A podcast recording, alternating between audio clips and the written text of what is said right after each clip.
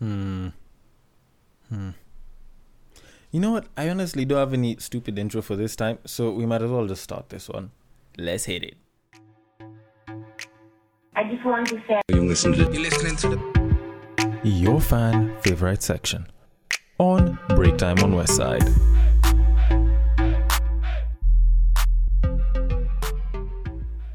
Welcome to Break Time on West Side, your number one break time podcast show coming to you from Nairobi, Kenya. The man on the mic is uh, Denver B. We are at the season finale, and this is the fan favorite section, episode 24, the end of season 2. For those of you all that have been with us all the way till the end of the season, thank you so much for listening in, for giving, you know, your comments, your feedback, uh, your criticisms. All those are heavily, heavily appreciated by me from the Break Time on West Side family. Uh, so this time, I don't think I'm gonna even go that far because, like, there's very few questions, like only three. But while I'm working on that, for those of you all that didn't hear, I will be doing minisodes and the whole idea of the minisodes is I want to give you guys a small dose before we go back in for season three. So for the next month, I'll be doing some very very short episodes, mostly on IGTV, but I will try and make them available on your favorite podcast streaming platforms. But before that gets done, well, we have some questions to do. So we might as well get into it. But before we do though, uh, I recently saw a suspension letter from a certain Christian university somewhere here in Kenya, and it was suspending this guy because of, wait for it, cohabiting with his girlfriend. And that, it struck me in the wrong area. It struck me in the properly wrong area because that is, in my opinion, one of the stupidest things you can ever do and and by you I mean the school. Why the fuck are you suspending someone for cohabiting with someone while they're in their own personal space? Personally, I think this is part of the reason why a lot of people don't like Christianity in a sense. Sorry, I'm slightly being distracted by messages of fine looking women. But that being said, uh, I'll probably edit that out though. I don't see why the hell it is that you have to go and micromanage someone to the most personal level. If they busted this guy masturbating, they'd probably also suspend him as well. Not that I'm saying it's a good thing or a bad thing, you know, it's it's a Christian university, they might have their thoughts on it. But my issue usually tends to come in whenever these guys uh, aka the university administration start to micromanage people like that in a primary boarding school. And I know how primary school boarding is in terms of micromanagement because I was in a primary boarding school. Now, that being said, though, it was just the guy that got suspended. It was the guy alone who got suspended. The lady got nothing done to her. Uh, and that's where my issue comes in. With lots of responsibilities comes a lot of issues. Now, if you're going to suspend someone for cohabiting, why are you suspending just one person? Doesn't make sense it's like if you catch two people having sex, you end up punishing the person who stuck their dick in. Uh, and this is with regards to whichever form of sexuality you're into. Like, it doesn't make sense. It doesn't make sense punishing one person for an act that was being done by two people. And even worse still, you will constantly talk about how you uphold values, blah, blah, blah. What the fuck is is respecting someone's privacy then? isn't that you know a lack of some sense of values oh, i don't know like honestly when i when i saw that story when i saw that whole like letter of suspension for cohabiting it hit me in the wrong area it's probably one of the biggest reasons why people dislike christianity and a lot of religions there's a, there's a way that some of the superiors just control you and it's not very nice i'm not saying that christianity is bad or islam is bad or hinduism is bad every religion has its pros and cons, and I believe that you know everyone's religion should be respected. Even atheists who have no religion, theirs their stance on it should be respected as well. But I do not see why the hell it is you need to micromanage someone down to their living space. Let people be on their own. Anyways, now that I have started from a child and authority point of view, I might as well handle the questions because I'm more or less in that uh, lineup. Uh, first question What instantly makes you attracted to someone? Hmm. Booty. That won't even lie to you. It's booty. A woman's behind. Uh, the bigger the better. And the the more shapely it is, the better it'll kind of appeal to my uh, better sense of judgment. Now, that being said, though, that's if I'm walking right behind her. If, you know, I haven't taken a look at the face. Because, no lies, first thing I do actually look at is booty.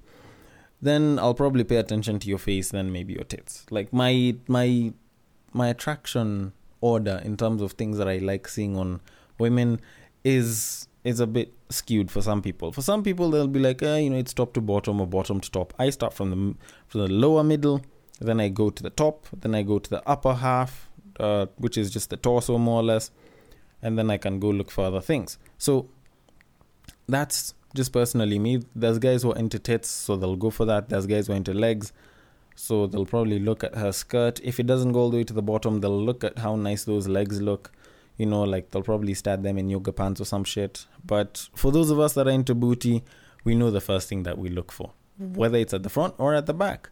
Uh, a nice face is pretty good to look at. The only problem is you can't exactly define what a nice face is. Uh, because beauty is in the eyes of the beer holder. So depending on how much you have in your system, you can pretty much decide how beautiful or ugly someone is which is why I prefer Booty. Booty Booty is a lot easier to understand. You know, if if it if it has a large surface area, it's big. If it's a small surface area, it's not that big. Uh, there's people with cookie booty, which is a bit confusing, but for those of us who are the initiated, we know what the problem is and we will clearly state it out. That woman has large hips but no booty, or big thighs and no booty. That being said, the first thing that attracts me is booty. If she decides to talk to me, that goes beyond the first instant. Uh, so that one I will leave it aside because as guys, I I think even for ladies, y'all are interested in looks as well. Anyways, next question: What advice did your parents give you on dating? Ooh, this one, this, yeah, this one, this one is pretty interesting. Uh, funny enough, I actually haven't had too many talks in regards to dating. But there's obviously some of those things that I've been told. Uh, like my mom told me back when I was, I think, in high school, to you know make sure I read, make sure I work hard, and I do very well, and I like make sure that I'm at the top of my game in school, in class, and then I can get the girls. Now, that is good advice if you're in a mixed school. Now, I was in a single sex school with the exception of the A levels, people being mixed. So either way, it's probably about 80 90% single sex, so majority wins. It was a single sex school. And even with that being done, it never got me any girls. Uh, and well, well, then again, I was never at the top of my class while I was in high school. What I can say is it wasn't completely bullshit, but it wasn't necessarily true. If I wanted a girl to smash, then obviously me being at the top of my class doesn't necessarily do shit. Anyone with a good mouth and perfect negotiation skills should be able to get himself a girl to take to bed. Uh, but if you're trying to look for, let's say, a wife, of which why the hell are you looking for a wife in high school? then yeah, that would probably work. If you're looking for a girlfriend, of course, they would want someone that is at the top of their game. Or at least as I've been told, women like a guy who is actually excelling in something. It's it's the whole, you know, power supremacy thing that will attract them to you. Uh, so it wasn't necessarily great advice, but it wasn't at the same time. Then, well, let's see. Next advice whoever it is that you know ignored you ditched you back then will come back trying to get you now i will not lie to you if you have been given this advice i am not lying to you do not bother yourself with actually thinking that the person will come back for you. That is the biggest form of bullshit ever. If y'all don't click, y'all don't click. If they treat you like shit, then it's okay. Pick yourself up, move the fuck on, stop giving a shit about them. The more you give them a piece of your thought process, the more they continue winning. Don't ever follow that bullshit piece of advice. Because, fine, yes, there is quite a number of cases where you'll find the person will come back, they'll apologize, you know, they'll want a piece of you, then, you know, you'll have the power at that point but it doesn't always work that way. The world can be unfair sometimes, and you still end up at their mercy towards the future. This is some shit that people actually never like to acknowledge. Because just because you want someone to come back begging, just because you'd want to have the power over them because they hurt you before, doesn't mean that you'll get it. Uh, that is probably what I'd call top level bullshit advice from parents it does carry quite a bit of merit, but when it comes to dating, when it comes to getting girls, it's absolute bullshit. And I'm gonna say that because I have lived as a teenager in this generation and I pretty much know. Mm, let's see. Next advice look for someone who's nice. Mm, I don't know who the hell was saying that, but yeah, I remember being told that advice by a grown up, not necessarily by uh, that was the most vague sort of advice bullshit that I was given. Everyone can be nice. Everyone has it within them to be nice. That's the most vague starting point that you can give me. Like, I'd rather look for someone who's a little bit crazy because at least then I know she might probably be pretty good between the sheets. For all of y'all niggas that know how good crazy shorties are when it comes to going to the bedroom, y'all can relate with me on this. You feel me? So I'd rather go for quote unquote a bad bitch and you know get whatever it is that I want from the whole relationship. Let's say, you know, I wanted someone who wants to have a lot of sex, whoever the hell it is that looks for that. You know, I want someone that's a bit clingy and wants my attention from me, someone that I can spoil with my affection, blah blah blah. If I'm down for that, I'll go for for such a person if I want someone who's caring, compassionate, gives back to society, uh, not in the sense of, you know, giving pussy back, because no, I don't think anyone wants community pussy. But, anyways, where was I? You know, if you want someone towards a certain desire, go chase whatever it is that's there, but don't just go from nice. Also, this whole shit for, you know, she has a great personality. Great personality is okay, but there's other factors that you have to consider. And most of this shit you learn while dating. Uh, although, on the flip side, though, I will give the best piece of advice that I have ever been given, not necessarily from a parent. Go test out as many people as possible before you decide to get married. That will help a lot. Now, the reason I just had to flip this around and give this sort of advice is because, okay, let you go and covet with a woman that's borderline, uh, a murderer and shit. But a lot of times, you don't even know what it is that you want. It's part of the reason why guys will constantly say that women don't even know the person that they want to date because they'll say they want a nice person, a nice person will pop up and they friend zone them at some point they'll say that they're looking for a very very well made nigger and then they end up settling for some guy with basics. Absolute fucking basics. Uh so what i will tell you to do go explore the dating pool. Test out as many different people as possible. You'll know what it is that you want and you'll know what it is that you don't want. Sometimes there's some of us who are down for a little crazy, and then there's those of us that can't stand that bullshit. Uh, but, anyways, I think I've answered that question so far in a lot of words. So, next question What is a good response to what are your intentions with my daughter? Wow, that's that's that's that's that's a very very tough one to answer. I've never wait, have I ever been asked this though? I don't think I have. But if I'd have been asked that, uh, of course, the first thing that you're gonna make sure you don't say is, "I just want to smash," because if you answer that, then well, there's a very good chance that whichever parent it is, whether male or female, will pull a shotgun from nowhere and shoot you in the bloody face.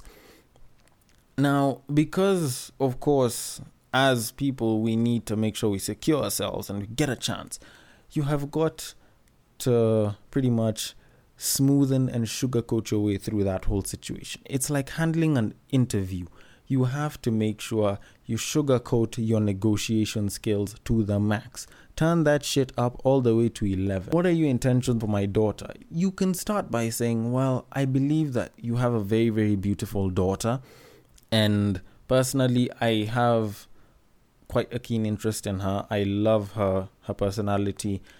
I'm just taking her out on a date because I want to get to know her better and I would I would love for someone like her to be with someone like me in this very very unfair world that we're living in. Because let's be honest there's not enough of her for this world. Because she's such a gem. She's so unique as a person. Honestly speaking i i think by the time i'd have gotten through to her, she's such a gem they'd have probably gotten tired and asked me another question. But if you do get that far, uh, at least there's there's like sixty percent of what it is that you have to say. But for the most part, if someone asks you, you can just be straight with them, but sugarcoat it. What are your intentions with, my daughter? I want to take her on a date. I really like her, and I'd like to get to know her more, possibly date her usually most times they can ask a question of do you intend on marrying her what are your plans for the future what are your short-term or long-term goals and i'm sure that one you can after you've answered the what are your intentions with my daughter bit you should be able to wing that bit because for the most part if if someone wants to know the intentions they better be good fucking intentions and they better sound as nice and as sweet as possible because if you can if you can get it sweet with the parents Oh, trust me. Regardless of whether you're a teenager, you're in your 20s, you're in your 30s, you're in your 40s, oh my word, if they're on your side, mm, everything just starts to work out. But, anyways, that being said, uh, for those of you all that have never been asked that question, you should be lucky. And for that have been asked that question and have different answers, you all know how to hit me up on break time on Westside on IG, break time on Westside on Facebook, and at Bagaka the D on Twitter. It has been an amazing two seasons that I have gone through with y'all, and as usual, I will continue trying to push out all that content, all that goodness in the coming season and also in the coming minisodes. So make sure you all stay tuned for that. As I told you, IGTV is where to go and find the video versions. Actually, yeah, hint hint. It's a video version I will see you guys next season. Take care.